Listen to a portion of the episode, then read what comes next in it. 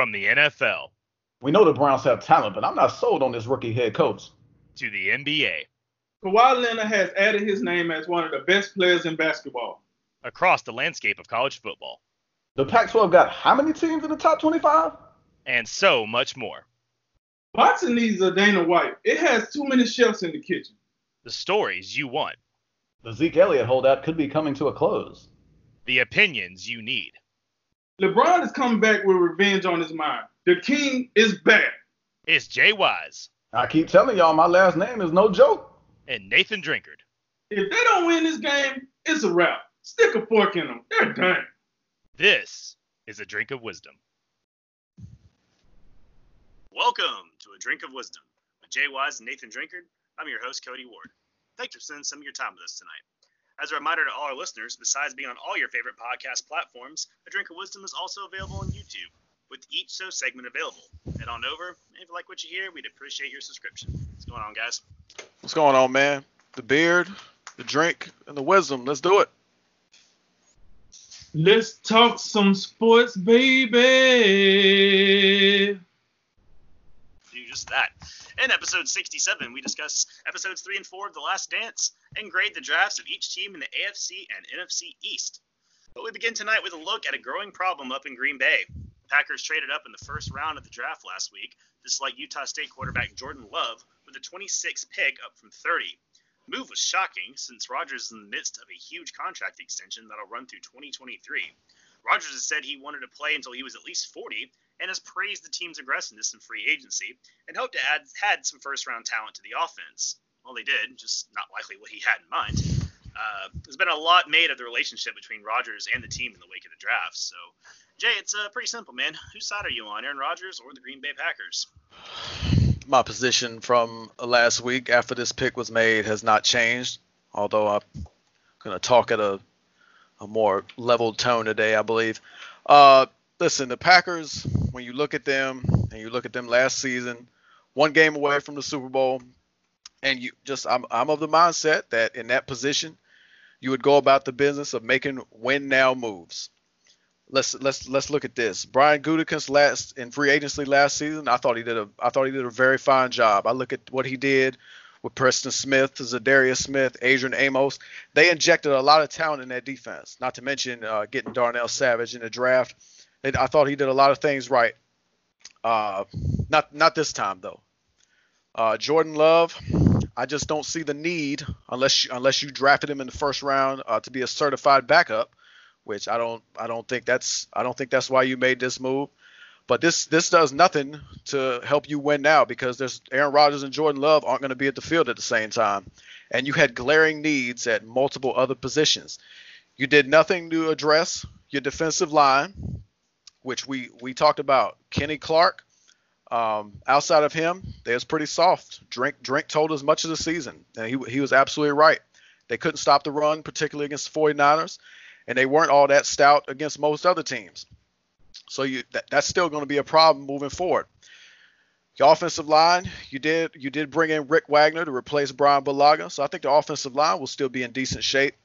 But then you go to the skill position groups, and we talked pre-draft. We were all about the wide receiver position because after Davante Adams, it just de- it just didn't seem to make a whole lot of sense uh, with whatever else you had going for it. Now you can listen to the general manager, and he can he can name a bunch of guys as like, oh well, you know, Allen Lazard, you know, he's emerging, and then uh, we got you know. Uh, M- MVS is out there and EQ and uh, come on, uh, listen, man. When you use initials for players, we have to like readily know who they are. The only reason we know who they are, that would be Marquez Valdes-Scantling and Equanimeous St. Brown, is because we followed this stuff. Any any other like just casual fans are looking at you and saying, who who are you talking about? Who is MVS? Like we don't know. We don't know him. We sure don't know him from his production on the field, which was about 24 receptions and two touchdowns last season. And he came in supposed to be your number two receiver. You talk about Devin Funchess. Maybe he could be something for you. Well, you better hope so because other receivers that you had uh, after Davante Adams that were already on this roster, I just don't see it. And then Jimmy Graham's gone. You had Jay Sternberg. You drafted him last season. Now you have another tight end on your uh, in the third round this year, and uh, Josiah DeGuara. So we'll see, we'll see what those guys can come up with. And then running back, I looked at the running back position. I looked at a position of strength. Um, Jamaal Williams and Aaron Jones. Aaron Jones scored 16 touchdowns last season, and f- predominantly for much of the year, he was really the engine that had this this offense uh, performing as well as it did. And I think J- Jamaal Williams definitely a capable complement to what Aaron Jones can give you. So I just look at that, and then I look at this draft. To me, they, they didn't get better. And even as the draft progressed, I hate to skip ahead to content that we'll have Friday. I think Green Bay did the most did the poorest job across the board in this entire draft. I, I really do. And it's not and again, it's not just about the first round. I, I, I didn't see the need for them to have AJ Dillon. You got another tight end there. I mean, you're not using you didn't use your tight ends all that much last year. And then no defensive lineman. So you, you're still going to be soft against the run. And then you look at what Bob McGinn wrote uh, in the Athletic in his piece, and there just seems to be a power struggle developing here. And somehow, some way, uh, Matt LaFleur has been given the keys uh, to the city as if he's directly responsible for this 13-3 record that they got last year. I'm gonna tell you right now, I, I don't I don't see nothing all that impressive in Matt LaFleur. I wasn't impressed with him when they hired him. I'm not all that impressed now. It, it's a 13 3 record. I get it. You were on the doorstep of the Super Bowl, but you had Aaron Rodgers as your quarterback. And primarily, when I looked at them throughout this uh, last season, I just I looked at them in the first half of games. I thought they would start off pretty well. They felt they looked to me as a team that was pretty good on script, but then as the second half would roll around, and I just didn't think they were all that impressive. I don't feel like they made a whole lot of adjustments. I didn't. I don't feel like Matt LaFleur put them in great situations. And listen, he's got listen, that was his rookie year. That's fair to say he could improve. And we'll see how that we'll see how that goes. But as of right now, I'm not impressed with what I'm seeing from from Matt LaFleur and Brian Gutekunst right uh, right now. I'm not impressed with him. And so in that in that regard, I'm absolutely on the side of Aaron Rodgers. This draft that they just came up with, and I don't think they were all that great in free agency this time around either. I don't. They have not. To me, for a team that is in a perfect win now situation right now, they haven't helped their chances next season. And if it, and if it were me, I had to put money down right now. I'd take Minnesota to win this division over Green Bay. Very well. So, you know, I'm not into beating a dead horse, so I'm gonna get straight to it. I don't think it's a secret when I say the Green Bay organization is to move past Aaron Rodgers. I don't know if it's to happen this season. Darren show look like it's to happen next season. So it is what it is. But to be honest, after gathering more info on this situation, I looked at Aaron Rodgers and I thought he looked average at best last year. To be perfectly honest with you, I mean he was crushed up by that run game. Defense was, you know, so-so, but I didn't think he played out of his mind. So maybe, just maybe, the organization knows something about Aaron Rodgers that we're not privy to. So I'm gonna let that play out how it play out, but that's that's my opinion on that. It's something that we don't know about in the organization. They didn't had it up. They didn't had enough for Aaron Rodgers. They're gonna get him on out of here. Now, if he stays, how I look at this is this is a great opportunity for Aaron Rodgers to do let's say some image rehab here. This is an opportunity for that young player to come in. He can, you know, prove the haters wrong and become somewhat of a leader or somewhat of a mentor for this young rookie, Jordan Love. Um, because when we when we, when we're talking about Aaron Rodgers, his his ability, he's still one of the best in the game, but uh, you know his attitude leaves you a little more to be desired. Um, and I think Aaron Rodgers this year will be a, a better quarterback than he was last year because now he has this new fire lit, uh, lit under him. So he's going to be out to prove everybody wrong, which is cool, you know, whatever. But I, I just think you, you need to fix your image more than actually being a quarterback because I think this is where all this conversation is stemming from. But what I would like to see out of Aaron Rodgers this year is I would like for him to, to embrace a mentor role make Jordan Love more of an all-around quarterback, and not have that lackluster attitude that Brett Favre had in the past. Big Ben had a, as of recently. Hey, it's not my job. Okay, it's not your job, but you know what I'm saying. These quarterbacks come in, they look up to these veteran quarterbacks. I'm pretty sure a lot of quarterbacks that's coming into the league now look up to Aaron Rodgers for the things that he's done so far since being in the NFL. So how about you go back? You actually lay a pathway for some of these guys instead of worry about yourself the whole time, letting it be the Aaron Rodgers show. But you know, it is what it is. Now, as far as the organization goes, they are at fault. I'm not saying that they're not at fault. They are. Listen, you gave Aaron Rodgers zero top 10 defenses in the 2010 decade. That, that ain't it. He inherited a coach that ain't showed us anything of any substance in his career yet. That ain't it. And then on top of all that, this year you decided to trade up. And as you traded up, we all said, "Oh, there go the wide receiver. Wide receiver come." You traded up to get a quarterback instead of an elite wide receiver to help out your highly paid quarterback. That ain't it. But if I had to put all the pieces together, it seems to me as in, hey, you want to move on. If that's your your choice, as an organization, you have the right to move on. So, listen. With that said, Aaron Rodgers need to come out, show everybody that he's still an elite quarterback, and that he can do the things we think he can, he can do, or he gonna be replaced po- possibly next year by Jordan Love. Yeah, this this situation, man. I, I'm. I don't. I, I lean towards Aaron Rodgers here. In my my opinion, is mostly because I feel like this team has undersold him. They've under equipped him to win uh, ever since their Super Bowl. This team, these these teams, they get a, a, franchise quarterback. You know, they so often use them as a crutch, and they say, "Oh, well, we got we got Aaron Rodgers. We don't need to do this. We don't need to do that." But we see Seattle do it right now. Uh, they're do, these guys doing with Rodgers, and there's other examples you can name if you want to go with like Indy and Luck and how bad some of their drafts were.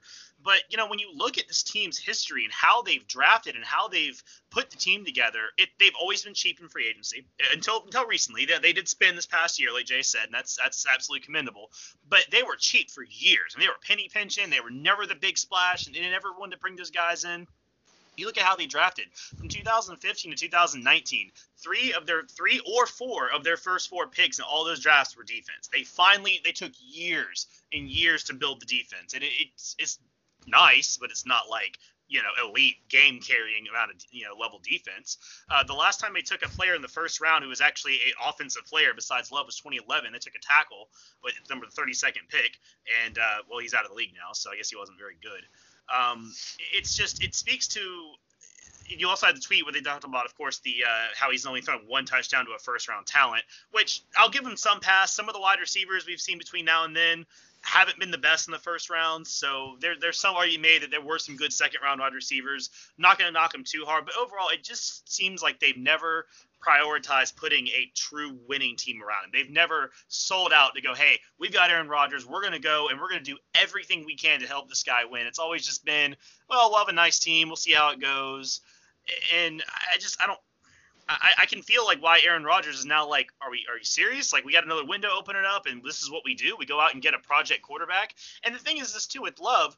Okay, and drink. I mean, to your point, you're right. They, they could be up to something. They could know something. But you just signed this man to a gigantic contract. He has seventy nine million dollars guaranteed at signing on this contract. So if you thought, okay, well, Rodgers is in our long term plans why would that be? And the only response I could think of was this new regime, I guess, just doesn't get along with him. Sometimes you see new regimes come in, new GM, new coach, and maybe they just don't want to put, uh, you know, tie their horse to this guy, so to speak. You know, sometimes that happens. Even with a guy like him, maybe they just rubs him the wrong way. I don't know. It's hard to tell. No one knows from the inside. But they may say, hey, we're not gonna we're not gonna hitch up to this guy for three, four years and put our careers on the line for him at this age and maybe they wanted their own guy. But even if Jordan Love was like virtually guaranteed to be good, how like this still wouldn't make any sense because it doesn't help you right now and you have him under contract. So I just I can understand some level of foresight to go, okay, well down the road we can't play this dude forever, but this is just such a bizarre timing. And the fact that they traded up for this kid instead of, ah, well, you know, he fell to us and we just figured why not. No, you traded up to get him. You made a point to go get him. To me, that, that sends a message that this regime just doesn't want to deal with Rodgers for whatever reason. And I would think in two years that Jordan Love's going to be the starting quarterback in the Packers. But yeah, uh, Brian Gudic, Brian Gutekunst, he was named the general manager of this team uh, early early 2018, January 2018. It was eight months later, August of 2018, that Aaron Rodgers got his extension. And I'll say to the point of Aaron Rodgers being difficult, I don't think that's something that's a secret anymore based on what we've heard recently. Um, uh, Brian Gutekunst, to uh, correct me if I'm wrong, he, he's been in the Packer organization longer than before um, he got named general manager. Right. So this whole, yeah, this whole notion of Aaron Rodgers being difficult, that, that, that, that that's true. Uh, you go ahead and put a stamp on that you are you knew this when you paid him the money. You knew this. And I mean, in the past two seasons since signing that contract, I think it's fair to say Aaron Rodgers has not been the same the the vintage Aaron Rodgers of he's not he's not an MVP to, no more. I don't think he's probably not a top 5 quarterback anymore. I'd still put him in my top 10. But in the past two seasons, he's thrown 51 touchdowns and six interceptions. I'd be interested in that. I don't know about you. Um, you can win with that, in my opinion. I, I think I think so. You you just did. You went 13 3 last year, so something must have been going on correctly. So it's just it's just a real head scratcher. I don't understand it. And based on his contract, you you've got him for the next two years. I don't I don't think you can I don't think if you're Green Bay, I mean I, I guess you could throw Jordan Love in whenever, but it's just too much money to be just riding on the bench for a guy who is still very productive and in key situations, if you need a late drive, I still want Aaron Rodgers having the football. So in the end, I, I just don't. I still don't understand it.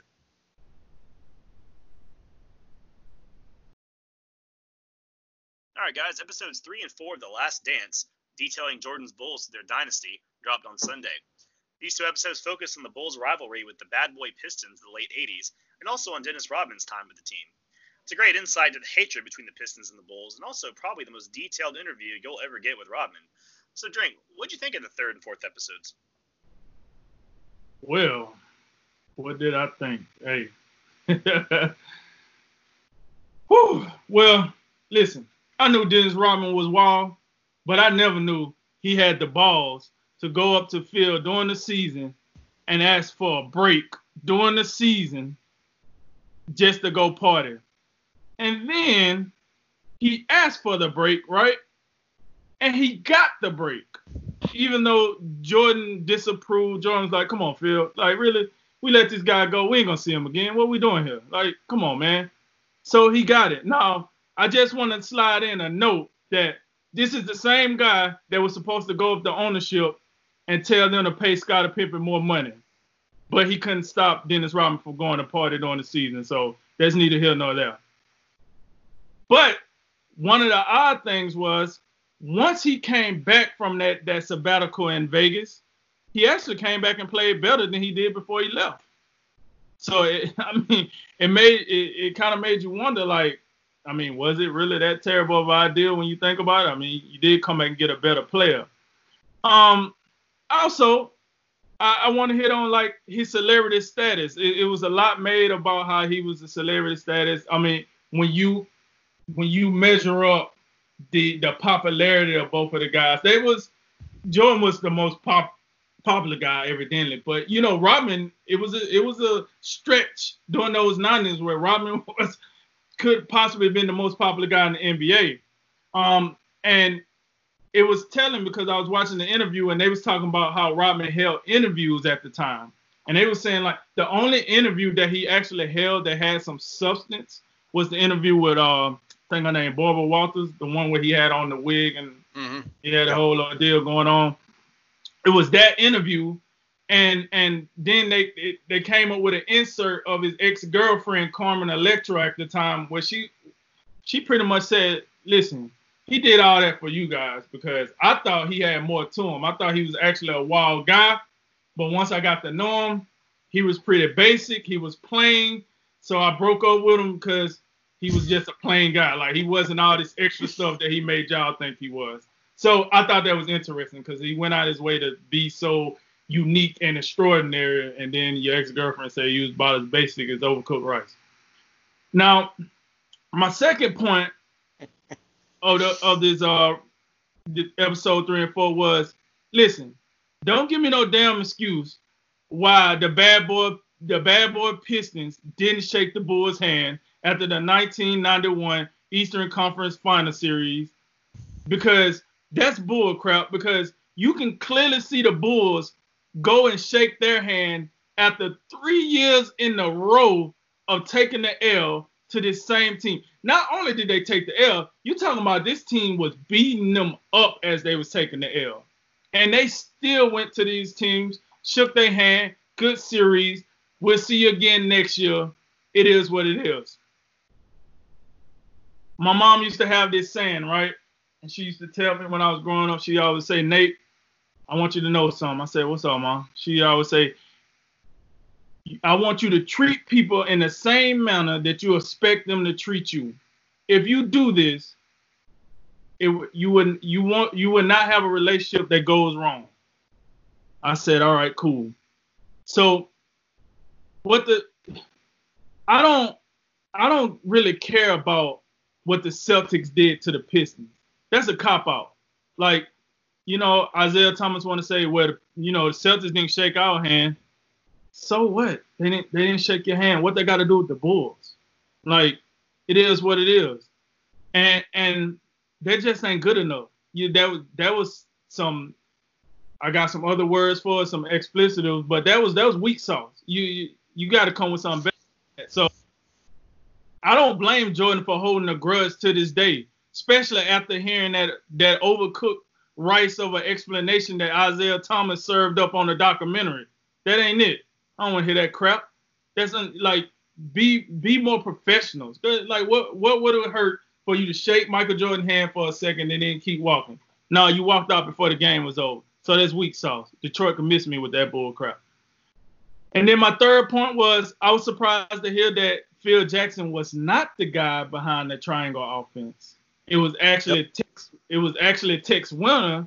I did not know that. I, I, always assumed that Phil was the guy that, that came up with that. But it was Tex Winter, you know, assisting with the Bulls from 85 to 99 and a key note, also assisting with the Lakers from 99 to 2008 because that's that explains why that offense traveled with Phil over to the Lakers. Um, so I found that to be very interesting. As we all know, that look, this triangle offense changed the game for the Bulls in the 90s, and it changed the game for the Lakers in the 2000s. Point blank, period. This offense came up, and listen, it worked. Phil worked the personnel. Uh, Tex Winter works. He worked that that single focus program and listen, a whole lot of champions got made out of that that offense.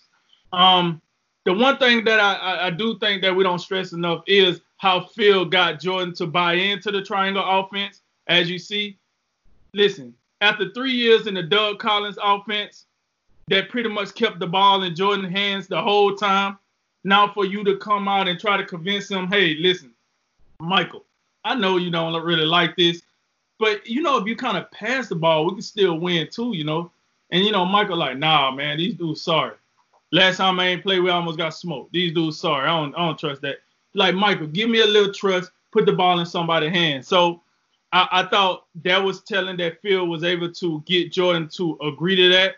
And I gotta say before I sign off, hey, shout out to John Paxson for making them shots in Game Five of the '91 NBA Finals. Because I'm gonna tell you like this: if he didn't make them shots, I don't think Jordan buy into the, he, he I don't think he buy into this offense. Therefore, changing history as we know it. So that was my three uh, reactions for this uh, these two episodes. Yeah, uh, first of all, yeah, the Dennis Rodman, the, the vacation that uh, he went on mid-season. I, I, can't I can't imagine something like that uh, occurring today. We know that players from time to time they take some time off, a little load management here and there.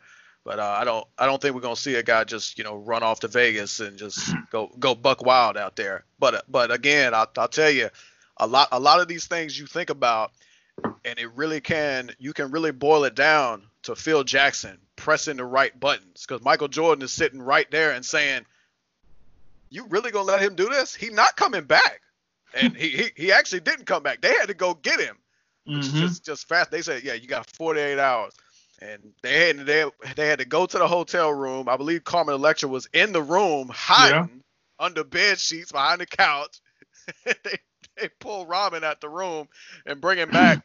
but it's fascinating before that because while Scottie Pippen was out, Dennis Rodman was really the second option, and which kind of brought out the best in him because he knew, you know, Michael Jordan really needed him. And once Scottie came back, it was like, well, what I'm gonna do now? I guess I'll just, I don't know, grab 20 rebounds. That's cool, but I can't score the ball no more. But so yeah, really, Rodman, just his personality and what he portrayed to the media versus who he really was. It, it's a fascinating study, and it's still fascinating to this day. And then uh, Phil Jackson, back to Phil. You, you brought up Doug Collins. The Bulls Bulls had some successful seasons up under Doug Collins, but it what Doug Collins always emphasized Michael. He never embraced the triangle. Tex Winter was out there trying. He was you know badgering Doug Collins time after time. Hey, let's run this offense. And Collins got sick of it. You relegate him to copious note taking, just over on the sideline. Just don't don't even come near me. Um, and then you know management Jerry Krause said, you know what, we, I think Phil's ready to be the coach, and Phil gets to be the coach. Tex Winter gets his offense, and the, the triangle is such a simplistic concept, but then you you see it and you see the little overlays they putting on the court and just how it unlocked the the, the one pass just open up you know countless different options, and the whole point Phil's point juxtaposed to Doug Collins, well Michael, if you got the ball every play, you know we're bailing out the defense. The defense can key on you. Whereas if we move the ball, if we share the ball, we run this offense, take the ball out of your hands a little bit, the defense is off balance. They're not going to know what to expect. And it ended up bringing the best out of Scottie Pippen. And that's really when the Lakers started winning. And of, co- of course, the Pistons, uh, you, you on the money. The Pistons, really that team that stood in their way. The Bulls lost back to back Eastern Conference finals to them, uh, six games and then seven games and you just you just look at the the action between those two teams. Um, I, I look at the today's the modern NBA. I think it's a little bit soft, but I I wouldn't want to play in this era with these guys. I mean, some of the stuff you see out there, like people are out there getting brutalized. Um, some of that action in the paint, just and the, and the Pistons to their to the, at least they got the intelligence enough to know, hey, we we can't let him take off because it's over then. So don't let him get off the ground. Make sure he feels us. And then after that second Eastern Conference Finals loss, they go into the off season. The the mindset training uh, changes. You see Michael Jordan uh, uh, do, taking more weightlifting, getting stronger, so he can not only uh, take more punishment, but also dish some of it out. And then by that time, it was just one of those situations where, you know, little kid gets gets sick of being bullied for so long, and then they just rise up and they crushed them. They swept them the next time around uh, on, on their way to their first championship. And yeah, um, yeah, the whole the whole excuse of the Pistons, like, well, yeah, the Celtics they didn't shake our hands five years ago. Well, I mean, yeah, but the Bulls just shook your hands last season, so maybe maybe thinking about that. Whereas, you know, digging up some lame excuse from like three or four years ago. Um, at, at least at least for Isiah Thomas, you can I think you can tell like he feels some amount of remorse. But there's some people that ain't gonna change, like Bill Laimbeer, who was like the you know the anchor of all that, just just the fit the physical assault he was out there levying against people. And he he did an interview a couple days ago, like, yeah, I don't feel I don't feel I don't feel bad about it. You know, it is what it is. We were the winners. You know, and that he talked about man they whined. Well, I, I'd probably whine a little bit too if I was out there getting beat up. Um, that there's just some, some things you you were watching out there, and it's like that's that's not basketball. Like you you have it you have any idea how many flagrant fouls would be called if like a team played that way? Like the the, the Pistons if they played that way today, they wouldn't be able to finish the game with five men on the floor. It just wouldn't happen. And then the the the last thing is the Pistons and Bulls, and you can probably look at other um, rivalries throughout this time period there's a real genuine dislike and to some extent hatred that these teams shared for each other. And me personally, I love that. As opposed to teams, you know, all all the smiling and hanging out after the games and all that. Oh yeah, we yeah. I, I like the general competitive dislike for the opponent and coming out there on the floor and just wanting to crush the other team. I, I love that. Yeah, the uh, I've had a really really enjoyable time watching all these documentaries because it's it's really good to see like there's so many talking points. I talked about it last week too, like how all these talking points and these like topics that just get thrown up in conversation, you know, the bad boy Pistons and this and that, but you don't like unless you go back and watch stuff like this, you don't really know exactly. So the, the context is so appreciated to go back and, and get what you're get what everybody's talking about. You know, it, it was I had no idea these guys were like going as hard as they were. I mean, like you said, they were straight just committing flagrants every single time someone come down the floor. I mean, they'd have the cops out there today. Like it, it's I can't even I can't even imagine something like that. And um, you know, and I really didn't understand how ingrained that rivalry was. I just thought I remember like, oh well, it's just a team Jordan had to get over or whatever. But like, no, no, no. Like they built that whole team around, and they, their whole philosophy became we're going to beat this one team. And it's funny because they said teams being built to beat teams. That's something we've seen not just with that one instance, but that's something that happens even today. You know, teams literally start you start getting these two teams, you know, Alabama and Clemson or Golden State Cleveland. Like you start getting these multi-year matchups where one team starts literally tooling their entire team around beating one other team. That's all. That's like fascinating to know that that's not just recent. I mean, that was happening even back then. Um, and you know, I think a lot of it's just cyclical. You know, you have the next best thing, and then something comes along to trump it. You know, the Pistons do what they did, and then the Bulls do what they did with the triangle, and then somebody else does what they did. It just things just kind of roll along. You know, it's interesting to see that kind of thing. Um, the Dennis Rodman stuff was fantastic. Um, didn't know a whole lot about him before this, and you know, we, we get so caught today in all these advanced metrics and detailed analysis and our technology, but you, you need a dude like Dennis Rodman on your team. Even with all the clownery and stuff aside, like man, you need a dude like him. Brian didn't get in the rebounds. I mean, not everybody can shoot the ball and uh, it's cool to see him kind of get his little kind of a moment in the sun, you know. And, and, guys like him, even today, are kind of overlooked because all we care about nowadays is shooting threes and scoring points. So it's cool to see a guy like him get a little little attention. And uh, you know, the, the Jordan Triangle offense thing. Last thing I'll say about that was interesting because you know LeBron gets a lot of the same some of the you know criticism that Jordan doesn't seem to get as much. Like you know we, we look at that game seven of the finals in the 90s where they lost to the Pistons. You know if that happened today, LeBron went lost a game seven in the finals. What would be the narrative? Oh LeBron just go get it done. You know well Jordan didn't either. What do you have to do? He had to change how he played. He had to get his teammates more involved. I mean we've seen what he's doing with that. So it's again it's interesting to see that Jordan had to do the same things to, to win also. It's not just, oh, well, Jordan just carried the day no matter what all the time. Well, no, he had to do some stuff too to make sure his team could win. And it wasn't just the Jordan show because, like you said, they tried that for years and they had limited success, some success, but it was never obviously where they wanted to be. So, yeah, I'm really, really enjoying this, uh, this series. I can't, I can't wait for next Sunday. All right, fellas, let's move on back to the NFL and begin our NFL draft grades. Similarly to how we rolled the team previews, we'll revisit each division, team by team, and analyze how they did with letter grades. These are mostly based off of the draft and the team needs, but we'll also consider trades and picks used to trade for players. And we'll start today with the AFC East. So, Jay, the Dolphins are up first. How'd you like their 400 picks? Uh, 400. They did, they did a good job. The Dolph- Dolphins get an A here. Uh, they got their franchise quarterback, uh, Tua. Well, we fi- we thought that was going to happen, despite you know some smoke screens we were seeing uh, late before the draft. And then just structurally, you look at the way they draft. Uh, seven of their 11 picks uh, were up front in the trenches.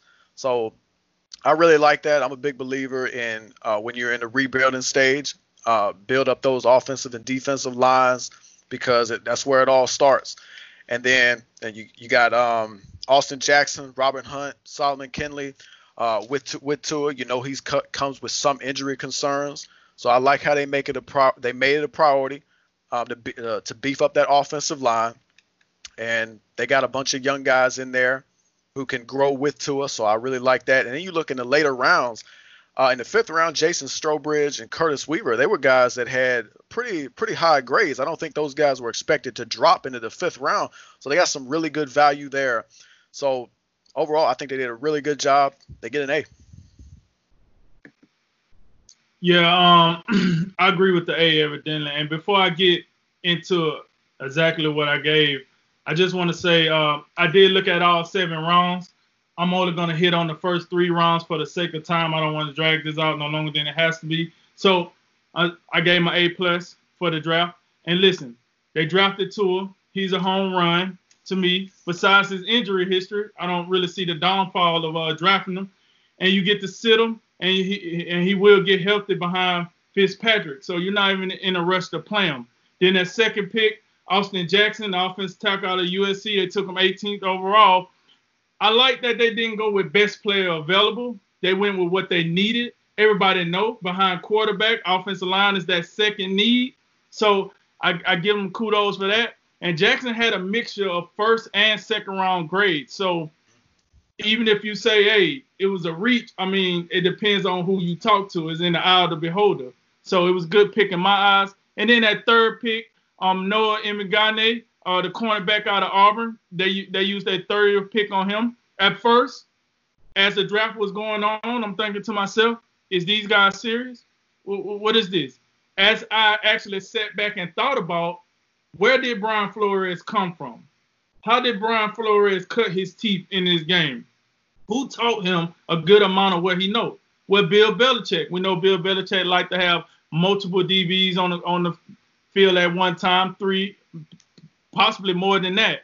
So once I actually got that thought across my head, I thought actually this don't look as bad as I initially thought. So yeah, um, I, I gave uh, the Dolphins A plus. Yeah, I think it was easy to say they just won the day because they had of all their picks. But um, and obviously I really liked that they stayed the course and took Tua. They didn't trade out. They didn't do anything stupid. They just you know they took their player. They got their guy. They didn't mess around. Um, you know, and the other the other selections in Jackson and uh, Igbinoghene were, were they were a little bit a lot of people said they were reaches. I don't really consider them reaches either because I think that you had the luxury of taking a little more project guys because you have a little bit of time on your hands. You, the Dolphins aren't going to be a team that's going to compete next year. So if you think they're going to be all pros, even if they are a little out of your range, just take them because you got time to develop these guys. Um, it's not that big of a deal. The day two picks I wasn't that sold on. Hunt and Jones I thought were both kind of reaches on most of the big boards. Uh, Raekwon Davis he concerns me a little, but you know he can still develop into a factor for sure. And then I think day three really kind of brought it back up with uh, Curtis Weaver in the fifth round. That was a big steal. And then you know even Malcolm Perry in the seventh. I watched Navy football. That dude's kind of good. So uh, I thought they had a, a, solid day, a very solid day one, uh, and a day two, and a very good day three. And uh, I gave him a B plus overall. So we'll go ahead and roll to the Jets next. Drink. Who you got? What you got for them? Oh, for the Jets, you know they had an excellent draft. I gave them an actual A plus plus. I thought they had the second best best draft behind the Broncos, which we'll get to later. Um, look, they draft um, Mekhi Becton, the offensive tackle out of Louisville, with the 11th pick overall. Hey, he's a day one starter, and quite frankly, what I'm hearing, he got the best footwork of all the offensive tackles that's in the draft. Footwork is very important when you talk about those big guys on the outside. They got to move a lot of weight. They got to shift in different directions at a very rapid pace. And listen, evidently he's something serious when it comes to the run game, which I'm pretty sure Le'Veon Bell is very happy to hear about that this year.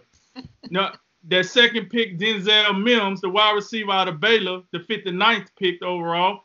Hey, I thought he was he was gonna go a little higher. Yeah, I, I think you know the Jets got a good guy here. He's gonna be a day one starter. He's a big physical uh, down the field threat. Only problem is if you're bringing him in to replace uh, Anderson, he's not a burner like Anderson, but he does win most of his 50-50 balls. So that Sam Darnold is a guy that throw a high number of 50-50 balls. So I wouldn't be surprised to see them capitalize that off of that. Then the third pick, Ashtyn Davis, the safety out of California, the 68 pick. Hey, listen, this guy could have been a day one, should have been a day two guy, but end up being a day three guy. So he he you know he might not start or get big minutes when the season start, but he'll definitely be in the rotation, and we'll see how it goes from now. So yeah, uh, as far as the Jets went, I gave my A plus plus. Yeah, I, I, gave the Jets a B. I liked what they did, just wasn't overly impressed. Um, I'm looking at Becton. Out of those four top tackles, um, he's the one I'm probably uh, a got a little bit of concern about. I think at that size, Uh, he could have some difficulty uh, against smaller speed rushers, but we'll see. I mean, he's great at the combine and he's gotten a lot of high praise uh, from around the league. So, but the the need was definitely there um, at the at the offensive line and at left tackle. So the Jets, we'll see how it goes. They they could they could have their left tackle. We'll see. Uh, Denzel Mims really liked that pick uh, in the second round. I don't think the Jets were in a position to be all that picky in type of receiver, whether it's speed or possession. That they just need guys that can catch the ball, and they, they can worry about how they fit when they got enough of them uh, to to put around Sam Darnold so you can throw him the football. And Ashtyn Davis, I thought that was a really good pick, uh, especially when you consider Jamal Adams. Uh, is he is he going to be there long term with some of the, you know, the some of the conversations we've heard, whether it be trade talks, whether it be him being unhappy. And then uh, Jabari Zuniga, I thought defensive line, that was a position that they also could use a little help at. And he's a guy that could turn out to be a, a steal in that third round. I think La'Mical Perine in the fourth round, I think he's a guy. I think you need a little bit more behind Le'Veon Bell, and we, we saw Le'Veon Bell didn't live up to it in the first year. So you need you do need a second back in there to help you out. And Bryce Hall in the fifth round, I think he could be in the steal of the draft. I was stunned he fell that far. Yeah, I really like this Jets draft as well. Um, they've had some real head scratchers recently, but this one really does feel different. Uh, Becton the most upside of any prospect, you know, at left tackle in the draft, and then Mims, like y'all said, was a great follow up in round two. I like that they went to left tackle first. They drafted the best available position that they kind of needed, and then they circled back to a deeper position where they could have still got some really good value. And luckily for them, Mims was waiting there in round two, and that guy could be really good. Uh, Davis, yeah, again out of uh, Cal, he could be Jamal Adams' replacement. You know, so that kind of gives them a little bit of an out with all these Jamal Adams trade talks. If they they do want to make a move, they've got a lot like they can be a lot more confident in that move now. And I also highlight, you know, James Morgan uh, at FIU, the quarterback. He's one of, I think he's one of the best project quarterbacks you had in this draft. Yeah, Bryce Hall uh, on day three was just that was criminal. That was absolute robbery. Um, he, he, can flat out play football, and I, I was stunned again that he fell that far. Uh, I was a little more down the Zuniga pick just because it was the third round. I thought he was going to be a little later. Uh, you know, there's some questions regarding his athleticism, and he's only won 13% against Power Five tackles in his career, according to PFF, not according to me. So um, I would have liked him in like the fourth or fifth, but you know, hey, third, you like the guy, take him. All right, whatever. So yeah, overall, I, I could slap an A on this draft class, no problem. Uh, we're going to move back to the Bills, Jay. What'd you think of them? Uh, slightly above average for me. I gave him a C plus. I was a little hard on him. Uh, I didn't take into account Stefon Diggs, the trade of that first round pick. Um, I do think in the second and third round, I think with AJ Epenesa and Zach Moss, um, those picks they do fill needs. I talked about needing a little bit more uh, in the pass rush. And I think I think Zach Moss could be an effective complement to what what, what they have in Devin Singletary. Uh, they did they didn't address the cornerback position until the seventh round with Dane Jackson. I, I don't know how much um, you'll get from him. So all in all, I, I, wasn't overly impressed. But when you do factor in the Stefon Diggs uh, trade, I think they did a good. I think they did do a good job. Yeah. Um. When it comes to the Bills, I gave them a B plus. Um, listen, they got AJ Epenesa, the defensive end out of Iowa, with the 54 pick. And listen, he could have been a first round pick, so getting him in the second round is a steal.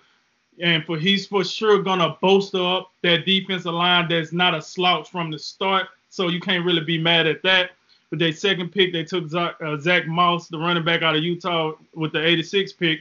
Listen, a great complementary power back piece to add in the backfield with Devin Singletary. I think now you have a very solid one-two punch in the backfield, and this should over time release some pressure off of Josh Allen, hopefully. Um, and then with the with the third pick, uh, they went with Gabriel Davis, the wide receiver out of UCF, with the 128th pick. You know, a good pick for where the Bills was able to pick a, a wide receiver in the fourth round. So you know, they they don't have a dire need for wide receiver because of the before mentioned Stefon Diggs deal in the um in free agency. However, it's always good to have depth at any position. So if you got depth at wide at the wide receiver position, it is what it is. Yeah, I think if you factor in the use that first round pick, you know, to form one of the better wide receiver trios in football, then I, I think the Bills are really happy with this draft. Um, you know, Epenesa was a guy we mocked to several teams in our pre-draft previews, and uh, not only do I like the pick as far as like the value of him falling well into the second round, but he's gonna really fit well in that new four-three front they've sort of moved to, and is as a very good like interior rusher. You can kind of put him on the outside, or you can move him inside on more rushing downs. So I like he'll have a lot of flexibility on that front there. Uh, I also like the addition of Austin Davis, obviously to help out Josh Allen. I think he needs you know a little bit more help. And you got to think that Moss fell more than he should have also.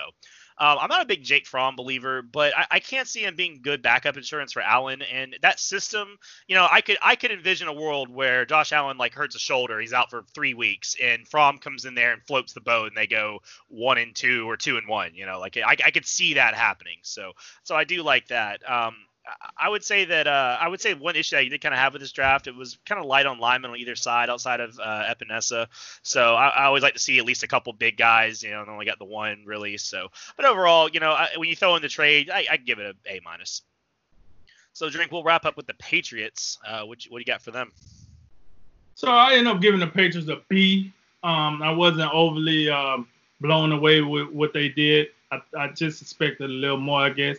So starting with Kyle Dugger, the, the safety out of Lenoir-Rhyne, that's a Division two, uh, you know, school for all you cats that don't know. Uh, with the 37th pick, you know, the the special thing about this guy is he can also play linebacker as well as safety. So I think when you get a player like this, you can get to work him out in both positions. If he's good enough, you can play him in both positions. But we know that that Patriots defense got a lot of holes that they need to fill. So he a solid fit at one of the two positions of needs for the for this Patriots defense. So I like that. I like that that versatility. Then with the second pick, they took uh, Josh Uche, the linebacker out of UCLA, with the 60, 60 overall pick. Hey, I think this guy should be a day one starter. I don't see why he wouldn't be. But um, you know, he's gonna need some uh, fine tuning, a bit of fine tuning. But I don't, you know, if Bill Belichick is this master that everybody say he is, I don't see the problem. He should be able to get them up and ready to go from day one. We'll see. Coronavirus infect everything. And then with the third pick, uh, Anfernee Jennings, the outside linebacker out of Alabama, they took with the uh, 87 pick. Listen, this guy, I, I, personally know being an Alabama fan, very good pass rusher. However, he's kind of in a tour situation. He have dealt with multiple injuries while at Alabama. So if he can stay healthy, he would definitely be a benefit but we got to see how that body holds up to the impact on a professional level. Yeah, I, I got. I'm about the same as Drink on the uh, Patriots. I gave him a B minus. Um, I thought their first three picks were uh, really good, depend, uh, particularly with what where they were positioned. Uh, they traded back out of the first round. Didn't like what they saw there. Uh, Kyle Dugger, not going to pretend. Uh, I've watched a lot of tape on him. But uh, if we know uh, when it comes to preparation and, and scouting, you know, Bill Belichick is going to know uh, what the deal is on a guy before he takes him. So I'm going to give him benefit of the doubt there. And the versatility that you mentioned, whether it be linebacker or safety, uh, the Patriots are pretty deep in that secondary, so I think it's definitely a possibility where we could see him playing some sub-package linebacker. And then Josh Uche, they need they need help in the pass rush. I don't think that's no secret and Anthony Jennings. Those two guys, Uche and Jennings, are going to be key moving forward, and I think they could play very early uh, with how that front seven. It's a little it's a little weak to, uh, with all the departures they've had the past couple of years, and I think I think Anfernee Jennings along with Dont'a Hightower that could be a, a lot of fun to watch. Uh, they didn't get a quarterback in this draft. Uh, I, I, expected they would take one in the later rounds. They didn't, but we we we also said there was a possibility that they wouldn't address it in this round. Uh, I like what they did in their first three picks. After that, a little less sold though. Yeah, this, I mean, this feels like a Patriots draft if there ever was one. You know, um, I'd start with the good and say that I did like the trade as well, coming out of the first round, getting LA second and third round. That's actually a pretty good value. You look at the value charts and whatnot. Uh, and it was a good move considering the lack of premium picks. Uh, Uche is another, you know, like y'all said, I like him a lot as well. And he's a really good match in that scheme, man. He's going to be right at home you know, as a guy can also he can come off the edge and rush, but he can also drop back and cover some. Um, I also can't really knock that investment in the offensive line later on. Uh, uh, and Herron both seem to be real highly thought of among offensive line scouts. So I can see those guys fitting right at home in the Patriots sort of scheme there. Uh, but there's, you know, there's a lot you don't want to like too about this. And I, I don't, I guess on, on Kyle Dugger, my thing is this: like you invested your most premium pick in a position in which you're already really, really solid at, and then you're going to go, oh, well, I didn't get a quarterback or I didn't have this to do that. I, I just I don't know. Like I, I mean, I, maybe if he's a guy you think just an absolute slam dunk home run, all right. But uh, in the double dip at tight end in the third round of a fairly weak class, you know, you took a fifth round kicker, you probably could have picked up with a nice bonus as an undrafted free agent. Uh, and I get it, you know, in two years you guys are all going to be home. They're all gonna be Pro Bowlers, and we're gonna be sitting there laughing. But I mean, at the end of the day, like the draft is what it is, but at the end of the day, you're putting Jarrett Stidham out there week one. So I, I hope Kyle Dugger and the rest of this crew are, are all that good because for me, it's a C until you know they prove me wrong. All right, guys, let's go ahead and flip over to the NFC side of things and take a look at everyone's favorite division, the NFC East. The division had quite a few surprises in it, and we begin with Washington. Drink. So how'd you grade them? I gave them a solid A. Um, they had a pretty good draft. Listen, they number one, they took Chase Chase Young, the defense end out of Ohio State, second overall. I think we know what the Redskins are getting with him, so I'm moving on. And with their second pick, uh, Antonio Gibson, the wide receiver out of Memphis, with the 66 pick. Listen, I found out while doing this that this guy also can play halfback. So once again, I get intrigued when you got guys that can play two positions at a high level. So I did hear that the Redskins are interested in that. And so he's a really, really versatile guy that can line up in multiple positions. I like that. Sign me up. And then with the third pick, Saahdiq Charles, the offensive tackle out of LSU, they took him with the 108th pick overall. Listen, he's more of a pass protector than a run blocker, but his run blocking can get the job done. I expect him to be the replacement for Trent Williamson. So, I, I overall I gave the Redskins an A. I, you know, it was a good draft. Could have been better, but I gave him A. Yeah, I, I gave him a C. I thought it was an average draft. I think at the second pick, when you when Chase Young is just just staring you in the face, I'm not going to give you a whole lot of credit for getting that one right. And then uh, they didn't have a second round pick, and then you know the third and fourth rounds, wide receiver wasn't needed for them. They got Antonio Gibson, they got Antonio Gandy Golden. We'll see how that uh, those two picks work out. Uh, I, am I'm, I'm not all that sold on them, but I, I did like the Saahdiq Charles pick. I think that was probably uh, when you take about when you think about value, that was probably their best pick.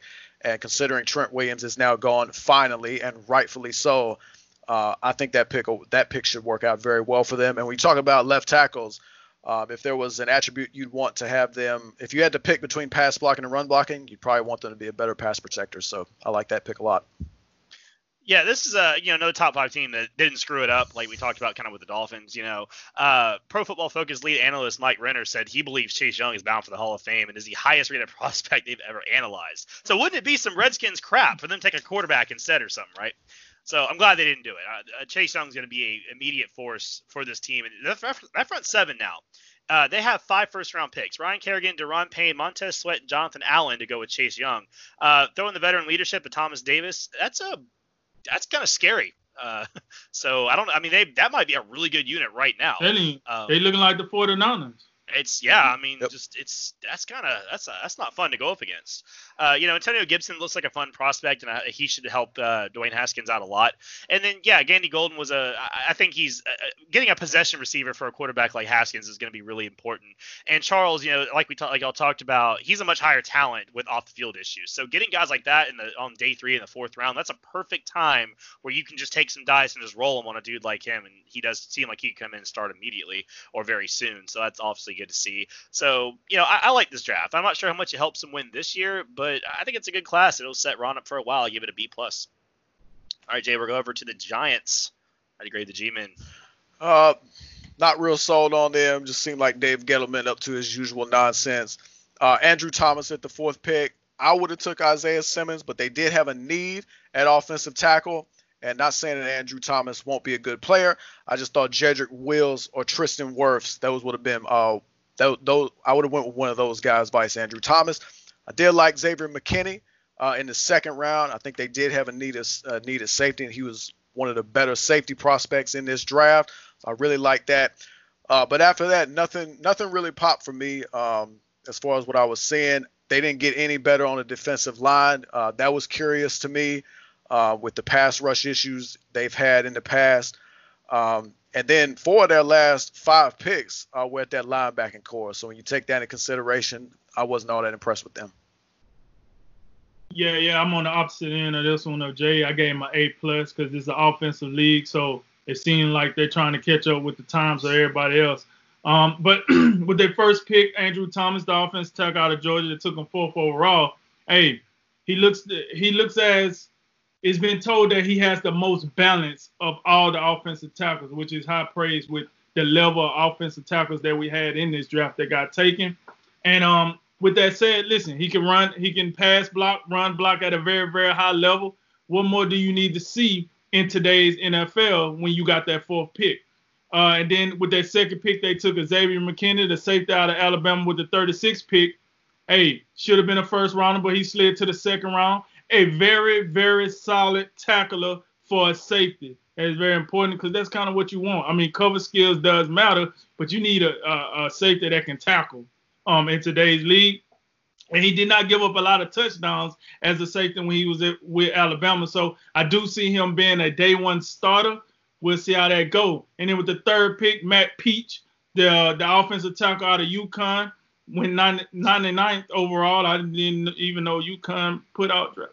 But listen, he, he did come out of UConn, and uh, he probably won't be a day one starter. I mean, I, I seen some, you know, a few little clips he probably won't be a day one starter, but I do see by year's end he ends up in the rotation with help from spring practice, with spring training, help from preseason, and as well as the regular season itself. He could, you know, break that off that offensive line and get get some uh, playing time.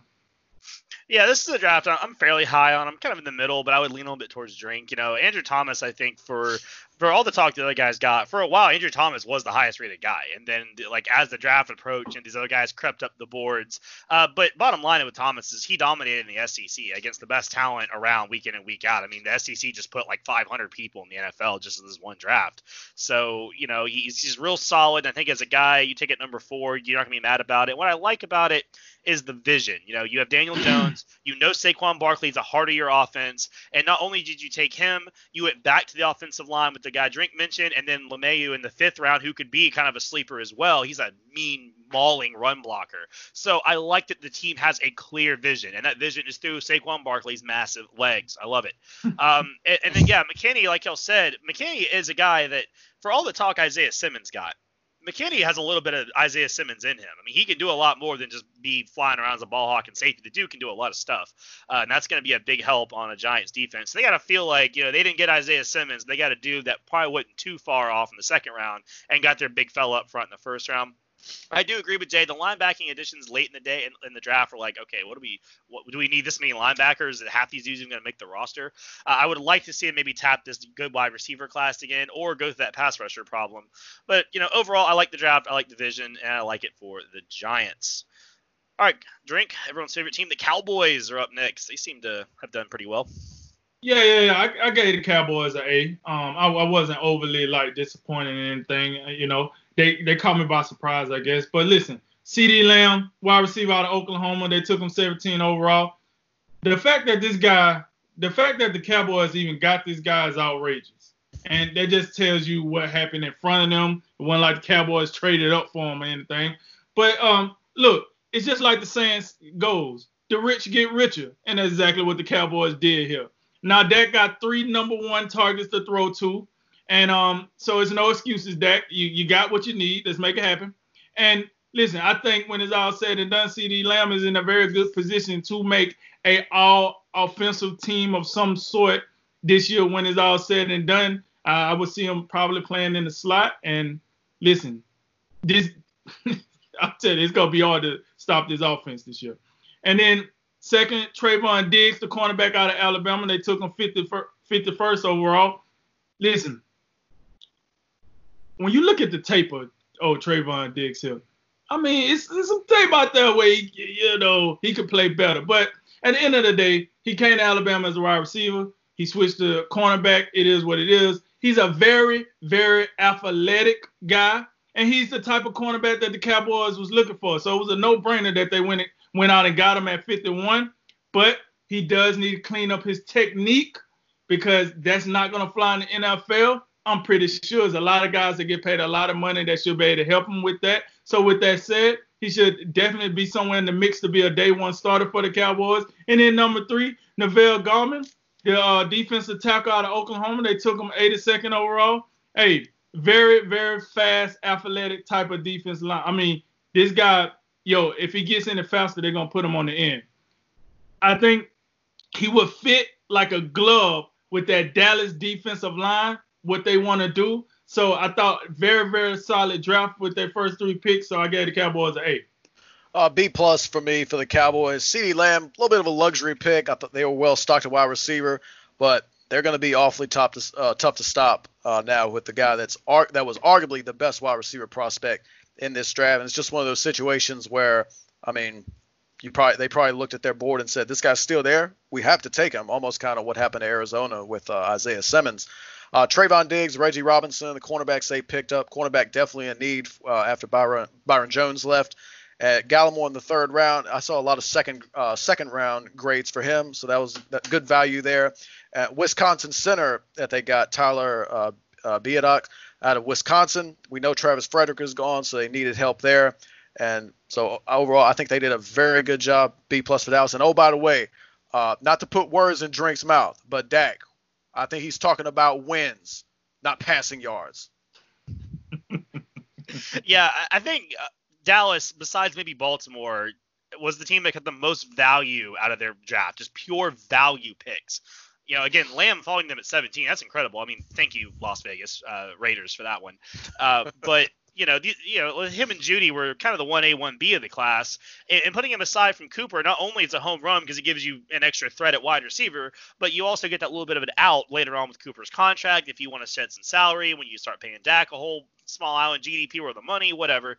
Uh, you know, and then you come back in the second round, you get Trevon Diggs, a guy that easily could have went in the 20s, but based off his you know abilities, and he gets fit what they like in corners. So that's that's a home run. And then Gallimore, I don't know if he was the dream for what they wanted. I know K'Lavon Chaisson was the guy they were eyeing in that 17th spot originally. I think they wanted a true edge rusher across from Demarcus Lawrence. But hey, when you're when you got a guy again that's over 30 spots of big board value, that outweighs that. And this guy can still be quite the force inside. And if you get that force that disruption inside, you know you don't need home run edge rushers to get home. I mean you just got to have some dudes that can get there. So you know, I can even say on day three, like you said, Jay, with the you know the Wisconsin lineman, he fell way past where he should have. I mean, it was just like every time they came up to draft, they had another guy that they couldn't pass up on, and, and he's also a hell of a paver of a run blocker. So hey, Zeke, here you go. Here's another dude to help you mow people over in the rushing attack, which you should be doing anyway.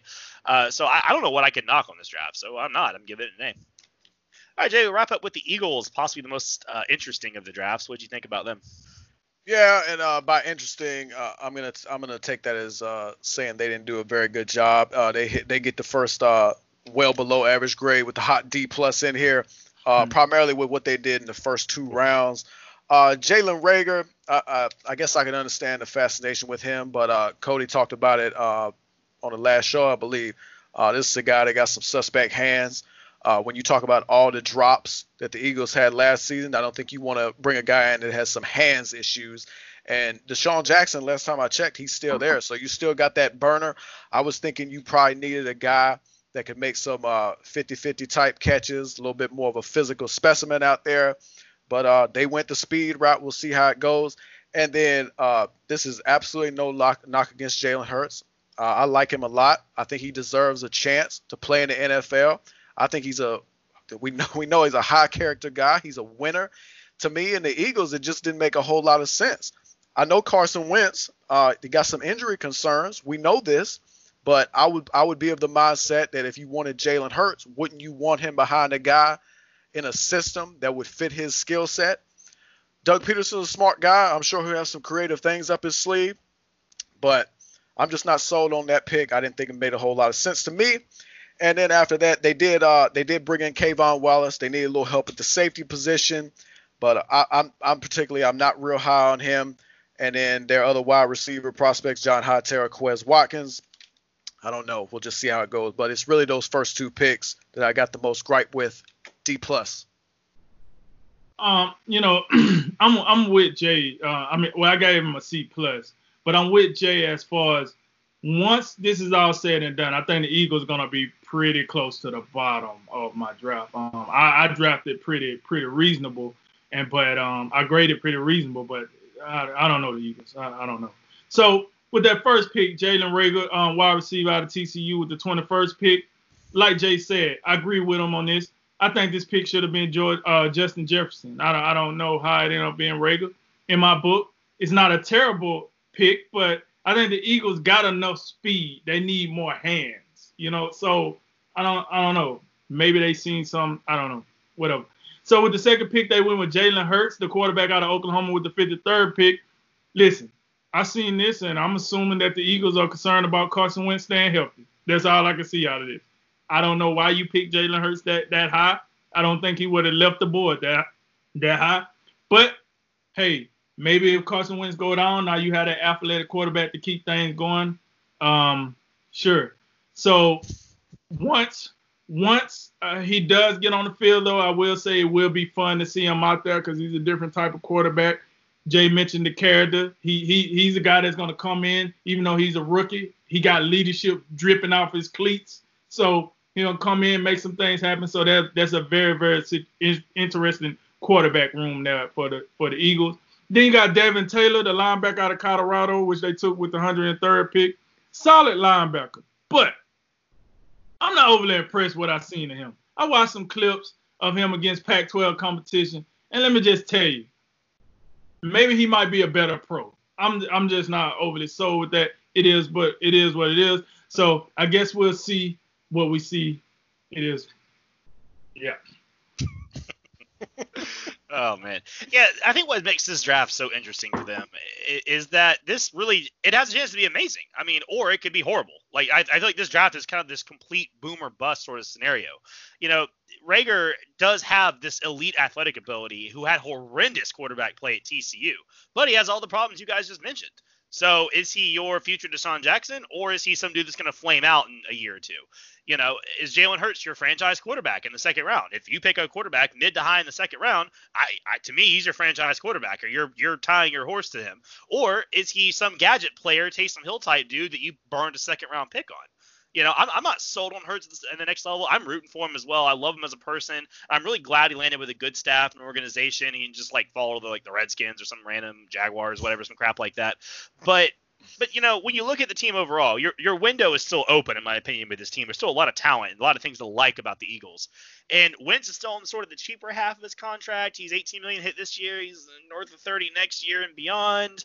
And you could have spent your rounds one through four a lot better to give yourself a lot better chance to succeed, not only in the future but also right now. You know, I like some of the linebacking, you know, linebacker depth pickups. That's good. They always need some of these guys. They need some corners. You got a project wide receiver, uh, uh, Prince Tega in the seventh round. That was hot. That was robbery. Uh, that was one of the most criminally robbed picks of the draft. So good for them on that. But overall, this was a really volatile draft, and I I, I don't know if that's what the Eagles needed. So I, am pretty pessimistic. I'm going to give it a C plus. All right, guys. So finish off some rapid reaction. A lot of topics, a little bit of time. Let's go, drink. All right, let's roll. Golden State Warriors head coach Steve Kerr said the team is operating as if the season is over. Your reaction? Uh, that season was over when Steph Curry uh, hurt hurt his hand or whatever he injured. So I'm not gonna pay too much attention to this. The only reason we should be paying attention to Steve Kerr uh, is the Bulls documentary, waiting on to get punched. So uh, don't rain on my parade of optimism. The Cowboys signed free agents cornerback Daryl Worley today. Is that a significant development? No, not to me. Not until he showed me something first. I mean, it is what it is. Hey, I'm glad you got a job, buddy. St. Louis Cardinals catcher Yadier Molina said he's open to playing another team, playing for another team after the 2020 season if he and the Cardinals can't agree to an agreement. Does that surprise you?